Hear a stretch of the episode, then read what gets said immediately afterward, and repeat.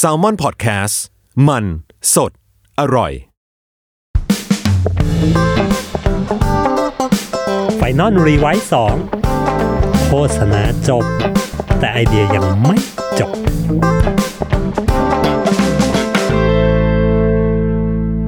สวัสดีครับ ยินดีต้อนรับทุกท่านเข้าสู่รายการ Final r e w i s e 2 นะครับ โฆษณาจบแต่ไอเดียยังไม่จบนะฮะ ถ้าถามว่า Final Revise 1ล่ะ ไม่มีนะครับ เราอยาก Revise สองกันเลยนะครับผม ขอแนะนำตัวอีกครั้งหนึ่งนะครับ ผมนายซีนวลนะครับ เราก็เป็น Creative Director อยู่นะ agency agency แห่งหนึ่งนะครับ ขอปิดบังไว้เพื่อสุขภาพของตัวเองแล้วกันนะครับเผื่อเจ้านายจะตามมาเอาไข่มาเขวี้ยงหรืออะไรก็ก็ว่ากันไปนะครับ รายการนี้นะครับ รายการของเราเนี่ยจะ เป็นรายการที่หยิบเอาแคมเปญโฆษณาที่มันเจ๋งๆ ที่มันมันๆ ที่มันจบไปแล้วเนี่ย แต่เอามาหยิบมาชวนคุยกันในแง่มุมต่างๆ มาดูซิว่าเฮ้ยมันมีเรื่องราวตรงไหน หรือมันมี point ตรงไหนที่แม่งน่าสนใจอะ่ะแล้วเราหยิบเอามาเรียนรู้เอามาคุยอะไรกันได้นะ ซึ่ง topic ของ EP แรกวันนี้เนี่ยก็ว่ากันด้วยเรื่องราวที่ใกล้ตัวของครีเอทีฟมากที่สุดเลย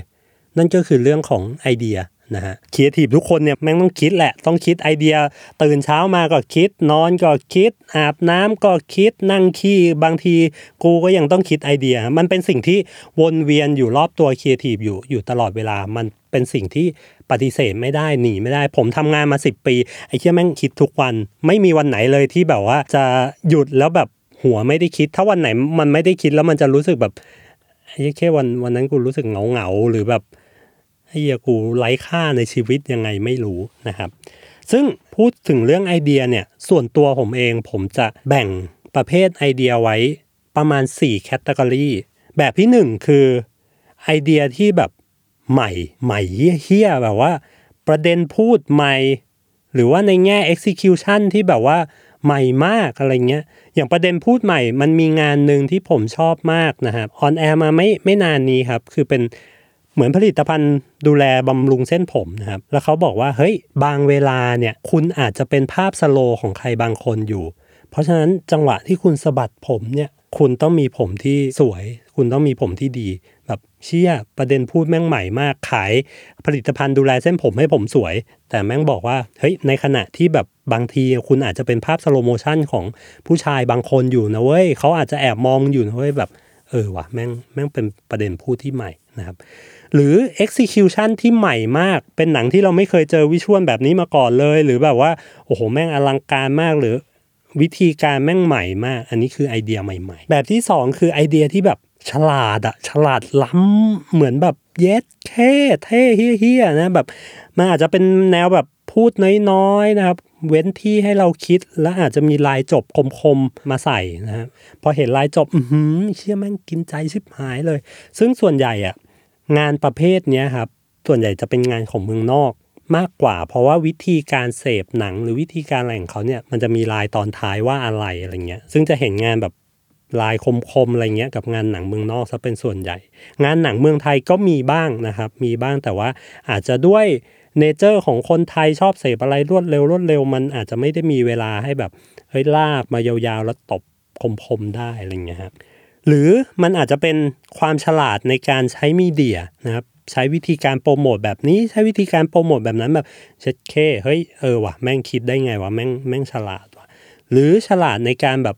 PR ฉลาดในการใช้อินฟลูเอนเซอร์อันนี้ก็คือเป็นผมเรียกว่าไอเดียประเภท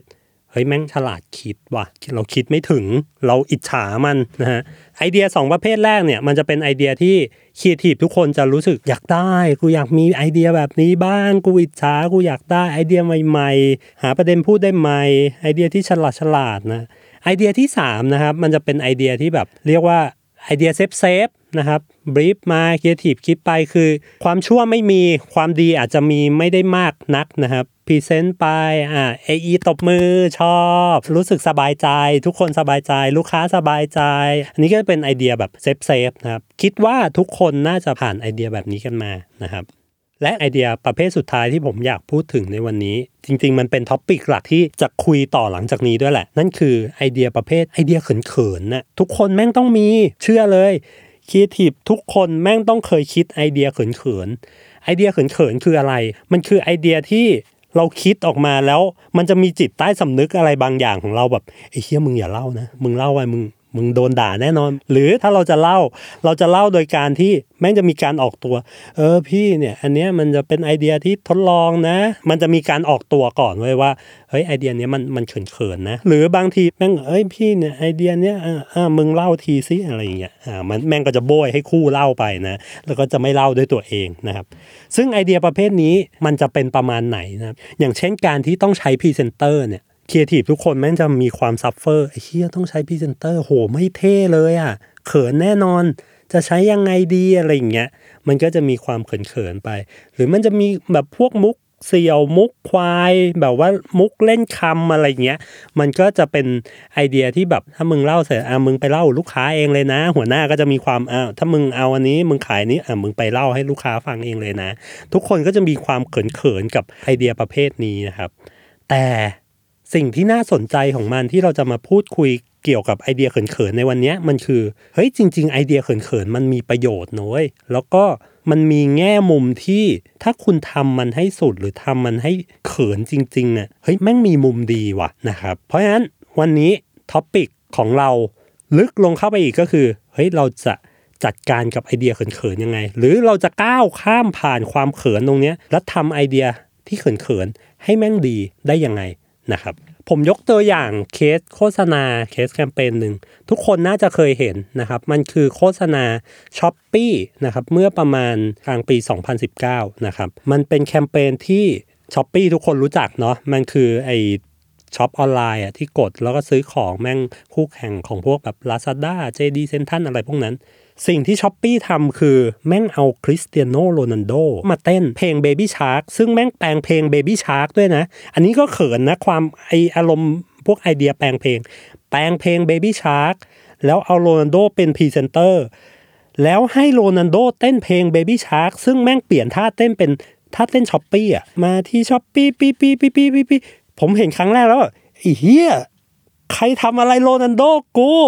คือถ้าแฟนบอลอะอย่างผมมาเป็นแฟนบอลผมจะรู้ว่าเฮ้ยไอ้เหี้ยโรนัลโดแม่งคือแบบผู้ชายที่เท่มากอะไรเงี้ย ปกติโรนโดแม่งจะโฆษณาพวกอามานี่ชุดชั้นในอามานี่ซิกแพคแบบโรนโดแม่งเป็นผู้ชายซิกแพคแน่นตับ แน่นเฮี้ยๆกล้ามแบบล่ำมากแล้วเป็นผู้ชายที่แบบหล่อเฮี้ยๆ ถ้าใครนึกไม่ออกให้นึกถึงภาพเดวิดเบคแฮมในในสมัยเนี้ยหน้าก็หล่อเล่นบอลก็เก่ง รวยก็รวย ภาพลักษณ์ดีไปหมด ไม่เคยมีข่าวเสีย โฆษณาแม่งมีแต่นาฬิกาหรูๆอามันนี่นู่นนี่นั่น แต่สิ่งที่ Shopee เอาโรนัลโดมาทำคือ แม่งเอาโรนัลโดอะใส่ชุดสีส้มแปร๊ดเลย สีแบบ CI ของ Shopee แล้วก็เต้น ขอโทษนะ ถ้าเต้นแม่งเคี้ยมากอะ่ะ คือเหี้ยนี่คือ ในมุมดีนะคือมันเหี้ยจนดีอะหลังจากที่แคมเปญมันออกมา ทุกคนแม่งพูดถึงมากว่าเหี้ยโรนัลโดทำไมโรนัลโดกลายเป็นอย่างนี้ นี่สินะอำนาจของเงิน ถ้าเรามีเงินสักอย่างแม่งฟาดเข้าไป สุดท้ายแม่งจบทุกอย่างทำได้หมด อย่าดูถูกอำนาจของเงินเฮ้ยใครทำอะไรโรนโดกูโรนโดกูกลายเป็นแบบนู้นโรนโดกูกลายเป็นแบบนี้ ไม่ว่าคนจะด่า คนจะพูดถึงคนจะอะไร แม่งมีมีมในการล้อมีนู่นมีนี่มีนั่น แต่สิ่งที่เราปฏิเสธไม่ได้เลยสำหรับแคมเปญนี้คือ ทุกคนไม่สามารถแบบไอเฮียมองผ่านได้ยังไงทุกคนต้องอะโรนโดทำงี้เลยหรออะไรอย่างเงี้ย ซึ่งอันนี้แหละผมว่ามันเป็นสิ่งที่น่าสนใจ อย่างแคมเปญของ Shopee ผมว่าแม่งประกอบไปด้วยทุกสิ่งทุกอย่างที่เต็มไปด้วยความเขินนะการต้องใช้พรีเซนเตอร์ การต้องใช้เพลง การต้องมีท่าเต้น การต้องแปลงเนื้อเพลง ผมรู้สึก ชื่นชมครีเอทีฟคนที่ทำแคมเปญนี้มาก เฮ้ยเขามีความกล้านะ แคมเปญแบบนี้เราครีเอทีฟทุกคนมันต้องมีความกล้าในใจว่า เฮ้ย เราจะทำแบบนี้ว่ะแล้วแล้วเราเชื่อว่าว่ามันดี เพราะว่าถ้าเป็นเราอะเราก็จะฆ่าไอเดียนี้ไปตั้งแต่แรกแล้ว เฮ้ยโหเขินนะแบบเอาโรนัลโดมาเต้นโหไม่ทำหรอก แต่ครีเอทีฟแก๊งเนี้ยคือผมสืบทราบมาว่า เหมือนมันเป็นงาน ของรีจิ n อลของน่าจะเป็นประเทศสิงคโปร์นะถ้าถ้าจำไม่ผิด แล้วก็คือเอาโรนัลโดบินมาแล้วก็งานตัวนี้ก็ยิง on air ทั่วทั้งเอเชียตะวันออกเฉียงใต้นะครับ อย่างที่บอกคืองานแบบนี้มันมีความความกล้าอย่างมากในการที่จะก้าวข้ามผ่านความเขินต่างๆ โอ้โห ต้องใช้เพลง ต้องเอาโรนัลโดมาเต้นต้องอะไรเงี้ย นี่คือข้อดีข้อที่หนึ่งที่ผมรู้สึกได้ว่า เฮ้ยงานแบบเขินๆเงี้ย มันจะช่วย ให้ครีเอทีฟมันมีความกล้ากล้าออกจาก safe zone กล้าออกจากไองานไอเดียประเภทที่ 3 ที่ผมบอกนะว่ามันคือไอเดีย safe safe เนี่ยผมว่าไอเดียแบบนั้นมันอันตรายที่สุดเลยสำหรับครีเอทีฟคือเออทุกคนแฮปปี้ทุกคนแฮปปี้แต่สุดท้ายงานงานมันก็จมหายไปอะไรเงี้ยอันนี้สิ่งที่น่ากลัวที่สุดสำหรับคนเป็นครีเอทีฟคืองานที่ออกมาแล้วไม่ได้มีพูดถึงอะไรเลย ไม่ได้มีคนชม ไม่ได้มีคนด่า ออกมาแล้วก็หายไปกลืนไปกับสังคม อันนี้แม่งคือการทำให้ลูกค้าเสียเงินเปล่าๆเลยนะเว้ยคือแบบไอ้เหี้ยลูกค้าลงทุนมาเป็นห้าล้านสิบล้าน แล้วแบบงานออกมาแบบ safe safe หายหายจ่อยจ่อยๆหายไป อันเนี้ยอันเนี้ยน่ากลัว ซึ่งอย่างที่บอกงานไอเดียเขินๆเนี่ย มันพาเราออกจาก safe zone ตรงนั้น มันทำให้หัวใจเรากระชุ่มกระชวยในการขายงาน ขายหัวหน้า ขาย AE ขายลูกค้าอะไรเงี้ย มันจะทำให้แบบเฮ้ยมันกระตุ้นความแบบ เหมือนเอาเราไปยืนอยู่ตรงปากปล่องเหวอีกครั้งหนึ่งนะอันนี้คือข้อดีข้อแรก ข้อดีข้อที่สองของมันคือ ถ้าคุณจะเขินน่ะ คุณเขินให้สุดเลย พามันไปให้เฮี้ยให้สุดเลย แล้วสุดท้ายความเฮี้ย ความเขินจนสุด มันจะ turn กลับมาเป็นความดีเสมอ ซึ่งผมสังเกตมาหลายครั้งแล้วงานที่แบบอย่างแลคตาซอย 5 บาท โอ้โห เนื้อเพลงโคตร hard sell เลยโคตรเขินเลย แต่สุดท้ายคนพูดถึงคนจำได้กันทั้งบ้านทั้งเมือง นั่นแหละมันคือการที่ถ้าจะเขินแล้วเนี่ยไปให้สุดเลย เอาให้สุดให้มันแบบเขินให้สุดเฮียให้สุดนะฮะอันนี้คือคือข้อดีข้อที่สองถ้าคุณไปจนสุดแล้วเนี่ยสุดท้ายมันจะเทิร์นกลับมาเป็นเป็นของที่ดีเองสองข้อนะฮะที่ผมได้รับจากสองงานนี้นะครับ ข้อที่สามคือผมรู้สึกว่าบางครั้งงานที่มันเขินๆแบบเนี้ย สุดท้ายมันอาจจะไม่ได้ production จริง สุดท้ายมันอาจจะไม่ได้ออกมาจบได้จริง แต่เชื่อไหมฮะว่างานแบบนี้เวลาไปขายลูกค้า มันจะทำให้ลูกค้าจดจำเราได้เสมอ อย่างที่บอกครับมันเป็นงานที่ทุกคนไม่สามารถ ignore มันได้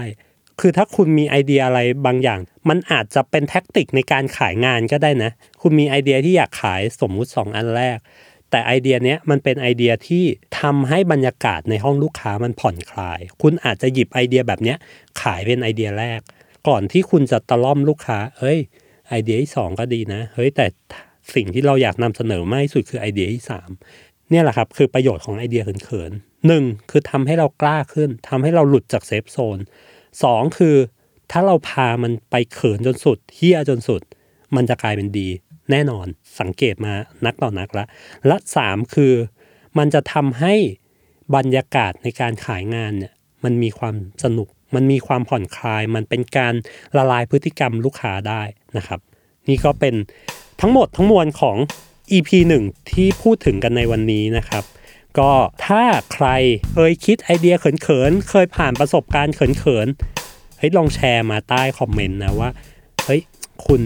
คุณผ่านตรงนั้นมันมาได้ยังไง คุณมีความกล้ายังไงวะ ในการที่แบบว่าเฮ้ยหยิบงานอันนี้ไปขายลูกค้า หยิบงานนี้ production ขึ้นมาจริงๆนะหรือใครเคยแบบมีความ suffer กับการคิดไอเดียเขินๆหรือไม่เขินหรือนู่นนี่นะลองแชร์กันมาได้นะครับ